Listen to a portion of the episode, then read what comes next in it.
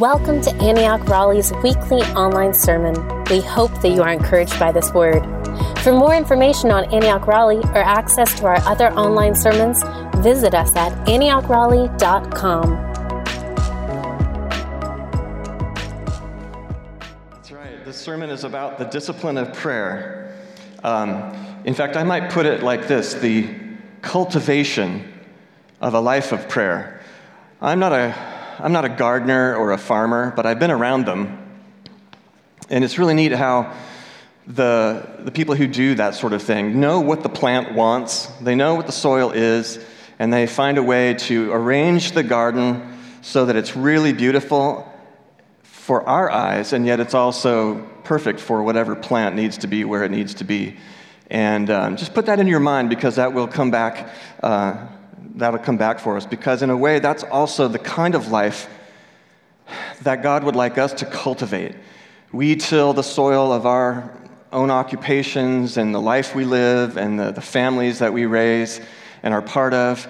And through all of that, we cultivate, we till that space, that realm, so that we are always giving the input that God asks us to give, and it always dependent on the gifts God is giving in the midst of that. And that's the life of prayer, from first to last. It's it's what humans are made for, and that's kind of what we're talking about today.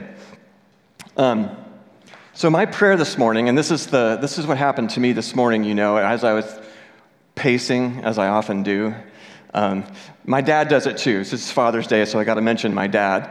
Probably won't be the first time, but he and I pace. We're thinkers, so we pace around. And my parents have, and my mom has actually thought, and I think Annie has thought this too, that we need to have like a stoplight in the kitchen, especially, so that when we pace, we don't run into each other, but um, and other people as well. So when my dad would would give us this model of discipleship, he taught me so many things, and often without intending to. I would come to him with a problem, and I'd give him all this thinking that I've done, because I'm I'm an overthinker. Who here is an overthinker? Yeah, right. So I'd give him like twenty-four paragraphs worth of overthinking, and he would give me like, well, do, do you think this? Oh, well, that's kind of how his advice would often work, you know. So um, my prayer for this morning as I was pacing is that all of all the things that I say, maybe there's this one thing that will just bear fruit.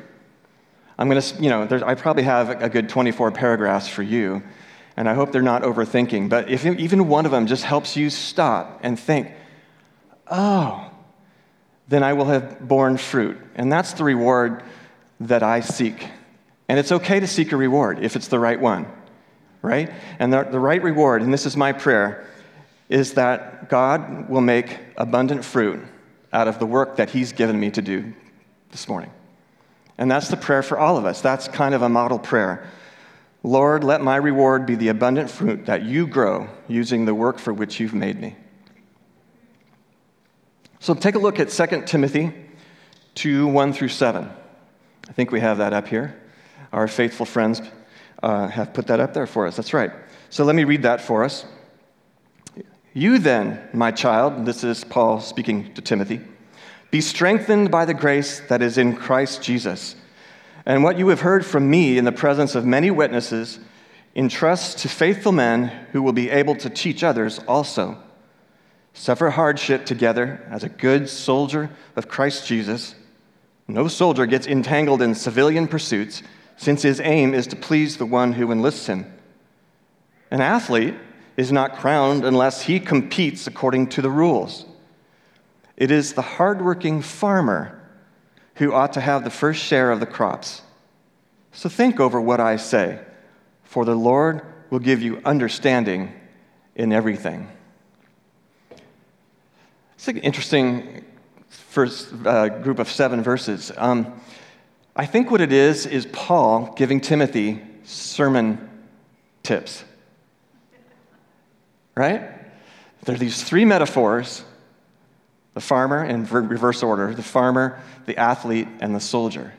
And he says, now, you think about that, and the Lord will give you understanding for how to use that in your own sermons. And look at verse one and two, actually. Um, what you have heard from me as I testified to the faith before many, pass on to other faithful persons who can do the same. That's discipleship, right? Do as I do for others, so that so they'll do as you do for others, and so on, and so on, and so on. That's discipleship. That's verses one and two. And look at verse seven. It's also a description of discipleship. Think over the words that I say, because the Lord is really your teacher in everything. Discipleship is following Jesus in others, right? John Robinson, the uh, preacher of the group who eventually got on the Mayflower and it ended up, they were aiming for Virginia, but they ended up in Massachusetts um, at Plymouth Rock. He, in a sermon that he delivered before they left, he said, "Follow me no further than you see me following Christ." And I've often thought about that. That's a good word. Follow me no further than you see me following Christ. And that's what Paul is saying in verse seven. Think over what I say, for the Lord will give you understanding in everything. My words only go as far as the Lord will take them. And so that the prayer this morning is that the Lord takes them very far indeed. Um, so th- the third thing from this passage is that middle bit, verses three through six. Paul has Timothy consider these occupational metaphors. And they're kind of fun. And they're very normal. These are these were very, you know, th- these three were particularly famous in Paul's day in the Greco-Roman world because, you know, you, everywhere you go, you'd meet a farmer, a soldier, or an athlete. Um, so Paul asks us, the Timothys in this room, to give some thought to these. Hear what I have to say and let the Lord give us understanding. That's how it's done, and so that's what we're going to do. So the first one is the good soldier. There's a couple of points to be made on that. The first one is in verse three. The good soldier of Jesus Christ suffers hardship together.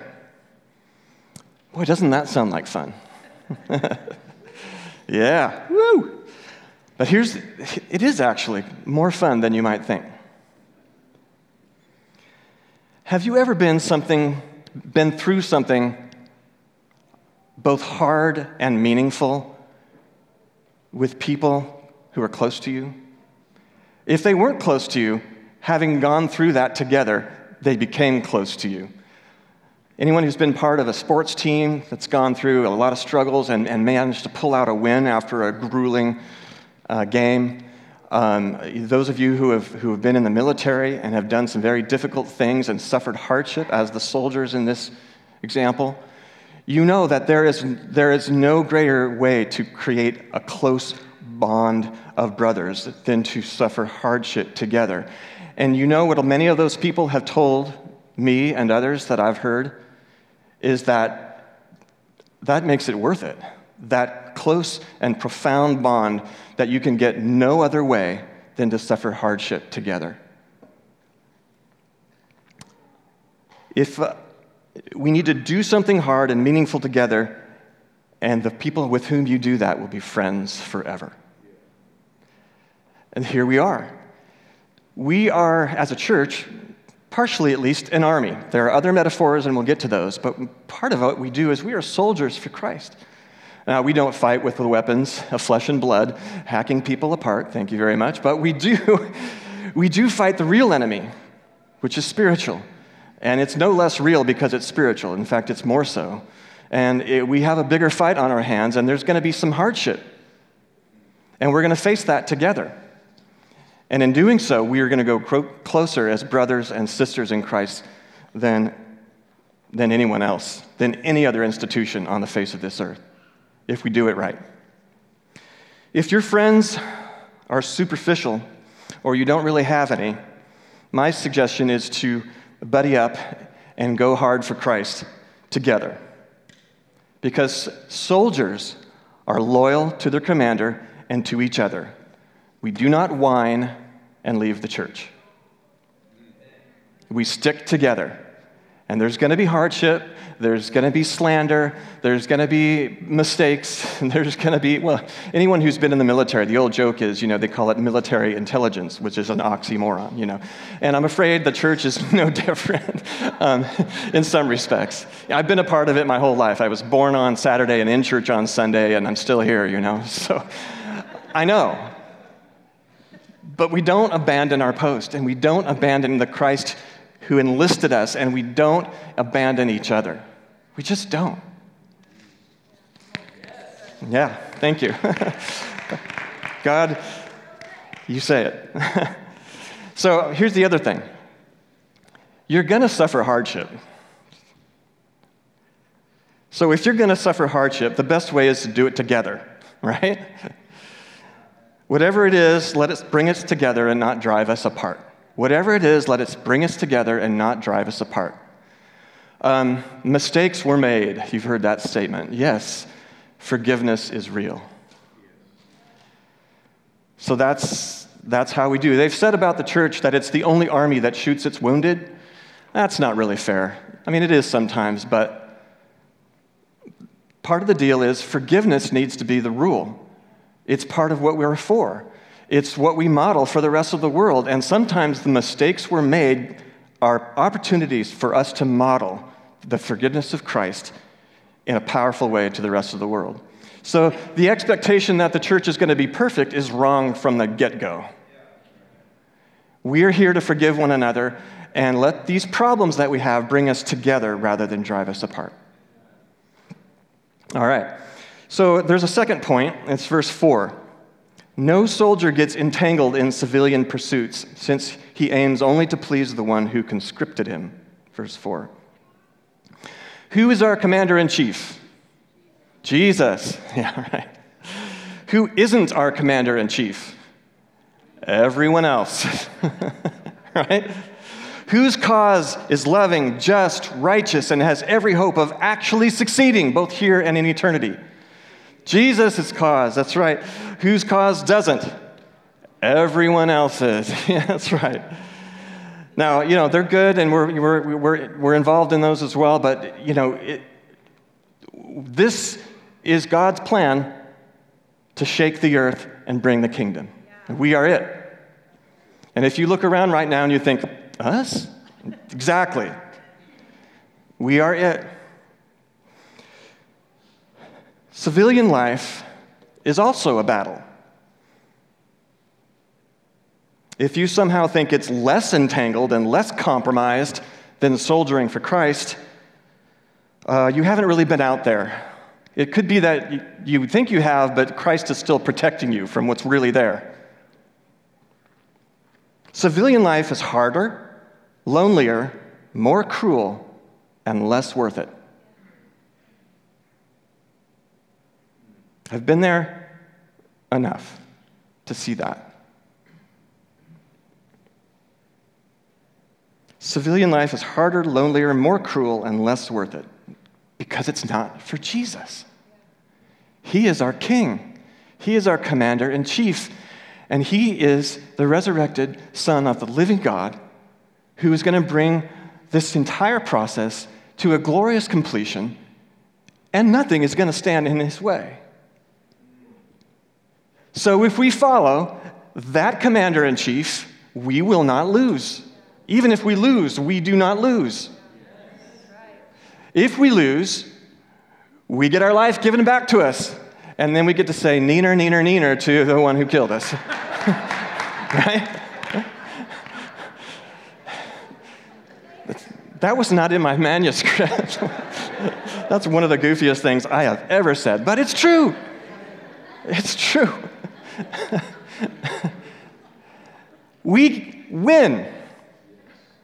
We do. So, no soldier gets entangled in civilian pursuits because it's a mess. Now, a moment ago I said sometimes we're a mess as well, but we're the kind of mess that forgives each other and gets resurrected. So, choose which hardship you would like to join. I think this one's probably going to be a lot better, as hard as it might be. All right. The, the next one is the athlete. That's in verse five. What is this about? Uh, an athlete is not crowned unless he competes according to the rules. Huh. I think this is probably about courage and especially integrity. Integrity. Run a genuine race. Throw an actual curveball if you're a baseball pitcher, not one where you have to use sticky stuff. Right? Yeah, right? People are going to be throwing out names here pretty soon, so I better keep going. um, finish the Tour de France without doping. Right? Run the race for real. Run the genuine race. We'll get to what we're talking about in a minute. You only cheat yourself out of God's glory and reward if you rewrite the rules in order to say that you won when you didn't, right? Uh, if I put a twenty-six point two bumper sticker on my car, but I've only run a five K, right? And someone asks me my time for this twenty-six point two, I'm probably like, I don't know, an hour? You know, it's it's me who's going to suffer, not just be, by being exposed, but because in my own heart, I'm like, I didn't run a twenty-six point two. I didn't run a marathon.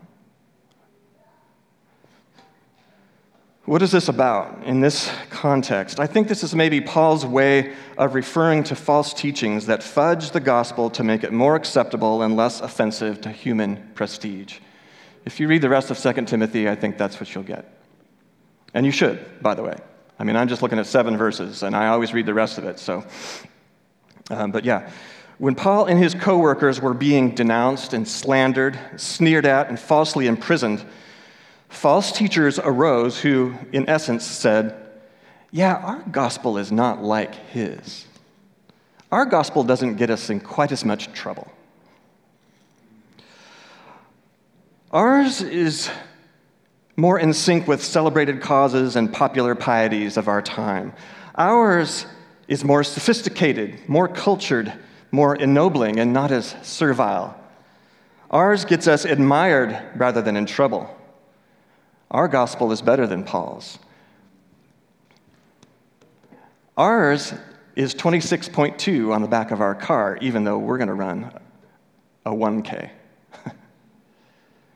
So, when Paul says, an athlete is not crowned unless he competes according to the rules, he's saying, don't sell out the gospel. Don't sell out God's truth. Don't make it easy so that you can say you won when you haven't, because you will not get a crown. You will not. You'll get adulation. You might get some people who are saying, wow, that's really cool. And you might get followers, and you might get all kinds of stuff, but you will not get God's crown. Preach the gospel. What does that mean? Well, Jesus really died, and he really rose from the dead. Sin is real, but so is repentance and forgiveness. That's kind of a nutshell version, but yeah, so that's it. But the civilian world is always going to hate forgiveness, when guilt is how they obligate obedience to their agenda, and they're always going to hate the righteous for not supporting their favorite sin. So if it's not one thing, it's another, and sometimes it's both. I'm saying it is what it is. We're just going to have to hang in there and preach the gospel. Right? And we're going to be winsome about it, and we're going to think through how to do it and how to enculturate it and how to model it properly. We're going to do all of those things, but we're not going to cheat and make it easy. And we're not going to make it hard either, but it's like, you know, it already is what it is. Jesus died for our sins and rose from the dead. Is that easy to believe? Well, I'm, I've not seen too many of them myself, but without it, this is a non-starter. We shouldn't even be here, but we are here because it happened. And sin is real because we feel it. We've done it. We're ashamed of it, and we know. There's no getting around that. And they know, too. That's why they're mad at us, the world, the civilian world. I mean, otherwise, why wouldn't they care? Uh, but they do. And forgiveness is real, too. And sometimes we're Pharisees, and we hate that almost worse than we hate people calling our stuff sin. You know, like, because, uh, you know, to be able to hold something over someone is the way you, you get to control them. And it's hard to give that up. But forgiveness is real, too. And so if it's not one thing, it's another. You're too forgiving. Oh, you're too lax. It's like, well, we're always too something. We're too much Jesus. And he got crucified. And Paul got in prison. I think Peter got into some trouble as well. I mean, you know, this is what we're here for. It's part of the hardship we're talking about. So we don't run the race in such a way that we cheat. The gospel stays what it needs to be. Love your enemy, pray for those who persecute you, and don't compromise the gospel. So that's what Paul said, actually, in the, in the first couple of verses. He also said, what you have heard from me in the presence of many witnesses, translation, that is the gospel that got in, in trouble, but he preached anyway. I entrust to loyal persons who will be able to teach others also. That's discipleship. That's what we're in for. All right. So that's the athlete. The next one, the last one, is the farmer. The hardworking farmer who must have the first share of the crops, verse six. So I guess the first point is, it is hard work.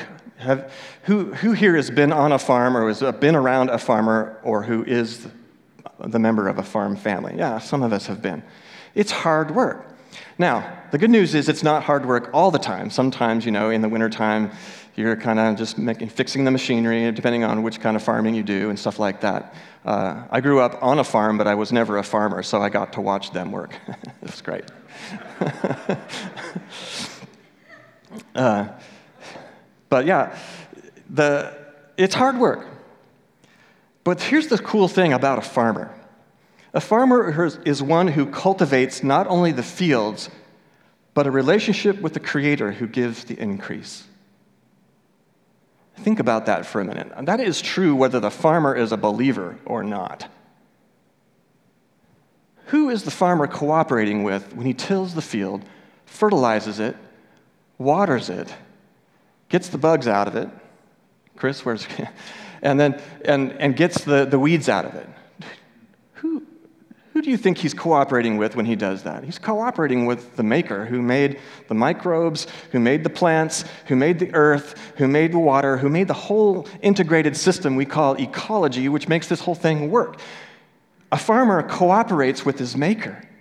And all of that hard work is co-labor with the one who made it. And that is a really cool thing because that is what our prayer life should be.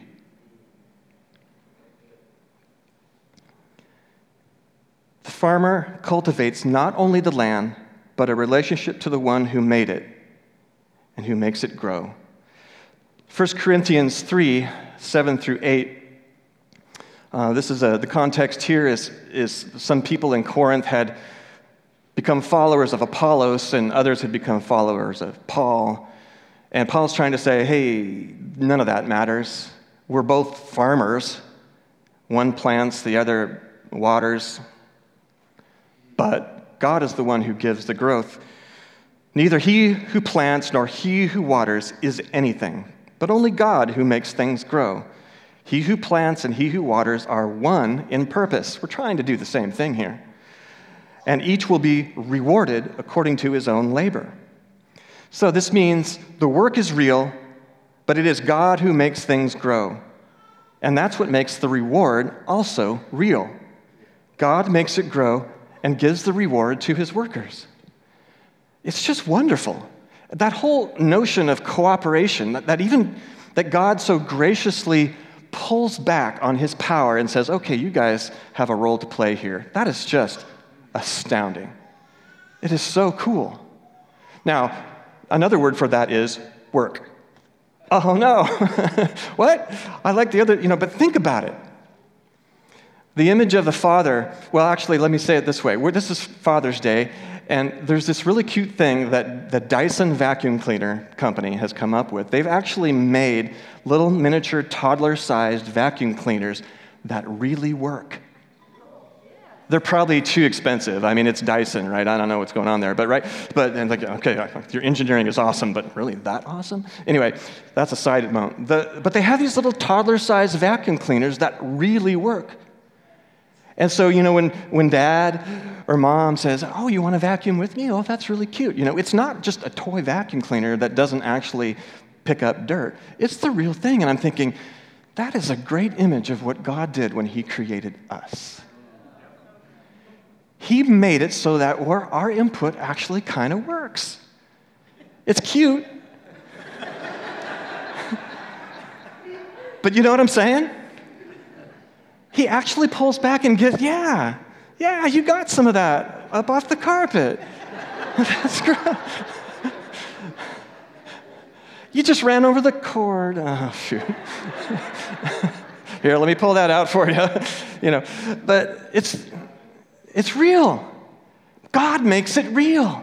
And the reward is we actually get to do that, and we get to see the result. And it's like God said, yes.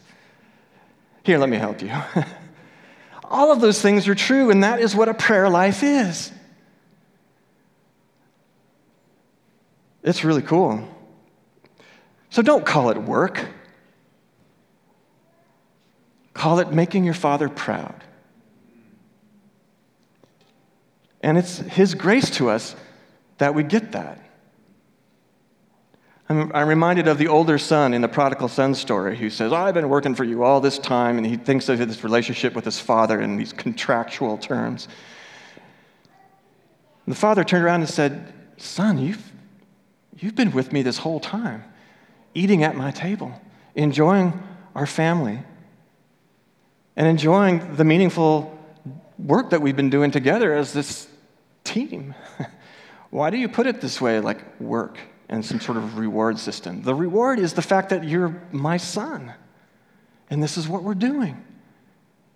And now there's this other reward that this other son who had been wandering, doing his own thing in a cruel, lonely, hateful world has finally decided that this world of the true Father is better. He's come back, and let's celebrate that. And stop being resentful.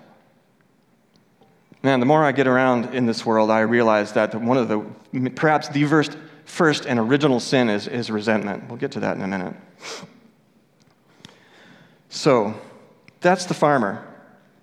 A farmer is one who cultivates not only the fields, but a relationship with the Creator who gives the increase. And so this is our prayer. Lord, let my reward be the abundant fruit that you grow, using the work for which you've made me.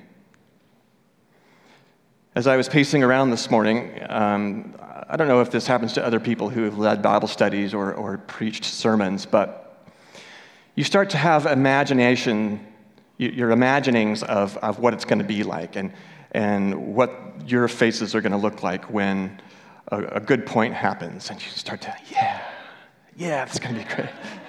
And then I started to pray because I said, I'm not praying right now. I'm just imagining some goofy situation scenario, you know. So I wanted to pray, and I said, you know what? As, as strange as that scenario was in my mind, it's it's there's something that God says is right about it in the sense that he wants us to work for a reward. The question is, is it the right one? And I don't care if you think I, I did a good job. I care, like, is this going to bear any kind of fruit at all in my life and in yours? And so that's all I want. This, so this prayer I just prayed a moment ago is just is all that I wanted. Like, just make this work that I've done fruitful, that you grow it, because you've asked me to do what you made me to do. And I think if we pray that in discipleship and train others to pray that and to think like that, then the God's, God's kingdom is, is going to advance, and, and we're going to start seeing some, some plants grow out of these seeds, and those plants will in turn yield seeds, which will get planted, and which will turn into plants, which yield seeds, and on it will go. That's the idea. That is the idea. Here's what I have to end with. We're going to shift back to the Garden of Eden, because I think all of that what we're saying this morning has been what humans are made for. We were made for that relationship. Adam tilled God's garden and walked with God. He did both. A human is more than an animal, but less than God. we co-labor with God and exercise dominion in God's image. What does it mean to, to be in God's image? It means that we're kind of mini kings. Uh, in the ancient Near East, uh, there was there were depictions that you could see on the walls of Egypt and Mesopotamia and Babylon and some other places. And basically what it was was the, there's a depiction, it wasn't idolatrous, but it was a depiction of God, and then there was a depiction of the king, who was kind of this little mini-god. And when God says, don't make an image of me, ever, the reason why? You are. You are that image. And we depict who God is by working with him and depending on him, working with him and depending on him, and modeling him for the rest of creation. That's what we do. That's who we are. We are made as human beings, male and female, in God's image. So we don't need another image of God. We are the image of God, right? So keep that. That's what we do.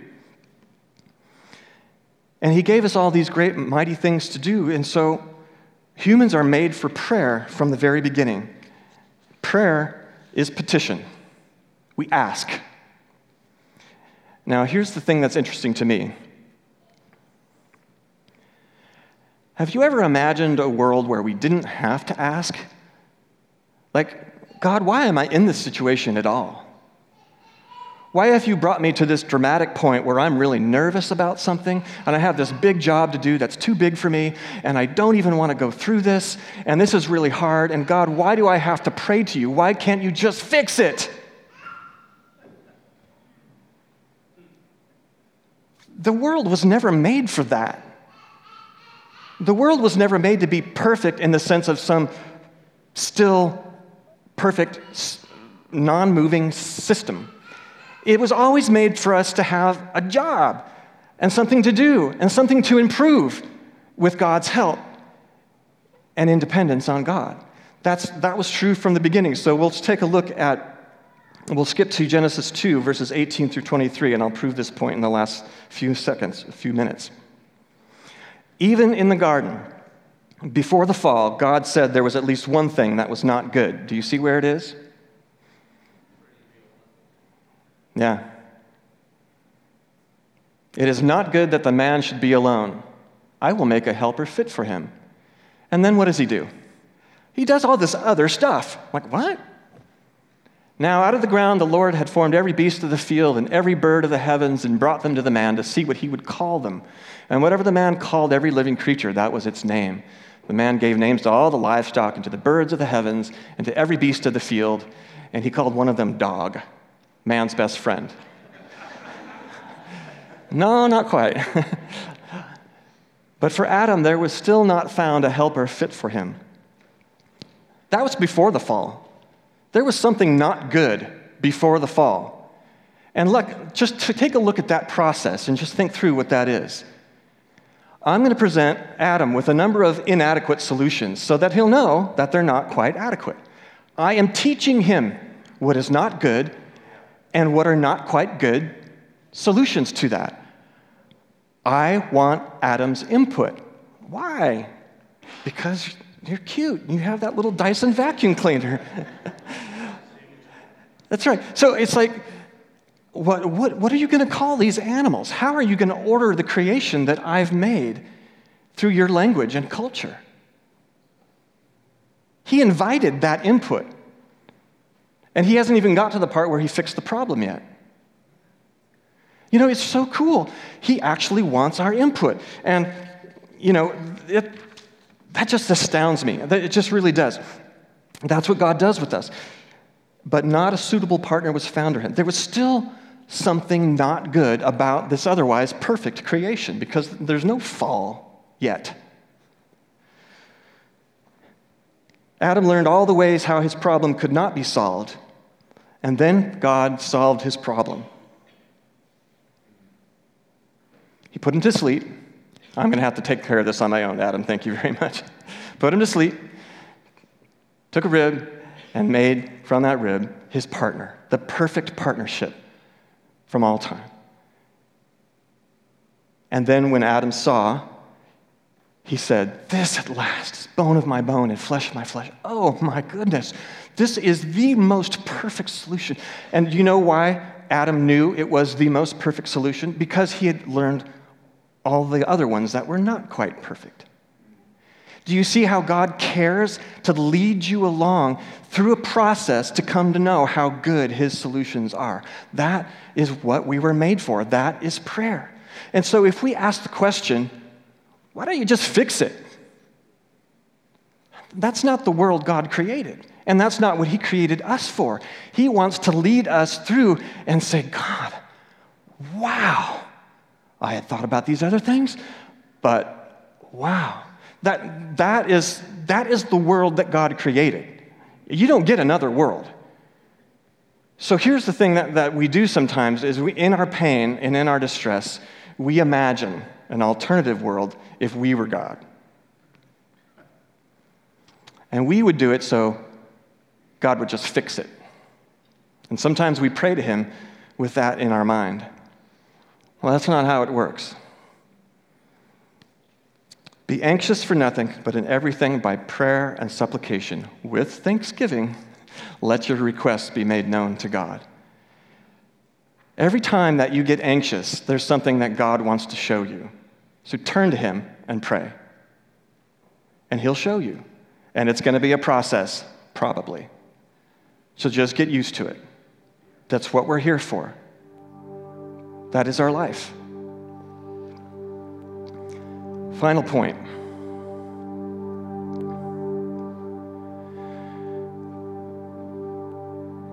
The whole problem that comes up in the next chapter, and I'm not going to start it with you, but it's chapter three of Genesis, is what other voice do we listen to? This is how God teaches us the difference between good and evil, or good and not good.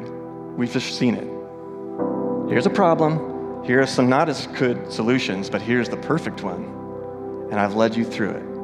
And I'm teaching you good and evil and how we're going to go through this together. That's that's what God does. That's his voice.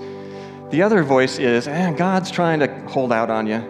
He's not actually good. And I'm going to give you this other voice, and I'm going to give you this no, this other source of knowledge of good and evil apart from God. It's the voice of resentment. It's the voice of God isn't running this world like he ought to, and I can do better, and I can be like God. That's just how that is. And when they pulled on that, all the threads came loose, and they found themselves hiding from God. And in a moment, I'm going to have the people come forward who lead people in prayer and who, who want to receive the folks who want to unhide. Because after Adam and Eve pulled on that thread that pulled everything apart, this relationship that God had that was going to teach them what they needed to know in close, prayerful dependence on God, instead went another way and went without him. It's just brought shame and disaster, and they hid from God. And the prayer that I want you guys to offer as we stand is to unhide, unhide, because God is calling for you. You don't have to hide anymore. You can't anyway. And while you and God have this conversation, there may be consequences, but even so, it's going to be better with him than out there in Satan's world, because he's just out to destroy you, and he fooled you by thinking that that was the better world. There is no better world than the one God has actually made, and he wants to share with you and to work with you to make it the kind of paradise that he's going to bring for us. So unhide, stop hiding, and just come forward and pray. And folks, come forward to, to receive those who will pray, and you can pray in the meantime while that's happening. And we'll let the worship team begin their their. their song. But Lord, I just pray, Lord, that you will lead us to see what glorious, great good it is to be your sons and daughters, how you let us work and you take our input and you even endorse it sometimes. And God, how you delivered just what we need, and that that was what our job as your farmers was meant to be from all along, and then you can restore us to, the, to be that. The many kings who work your kingdom in dependence on you. God, I pray that you will help us to unhide from that great vocation and pray and pray and pray and stay close to you throughout all that you've given us to do. This we pray in your Son's name.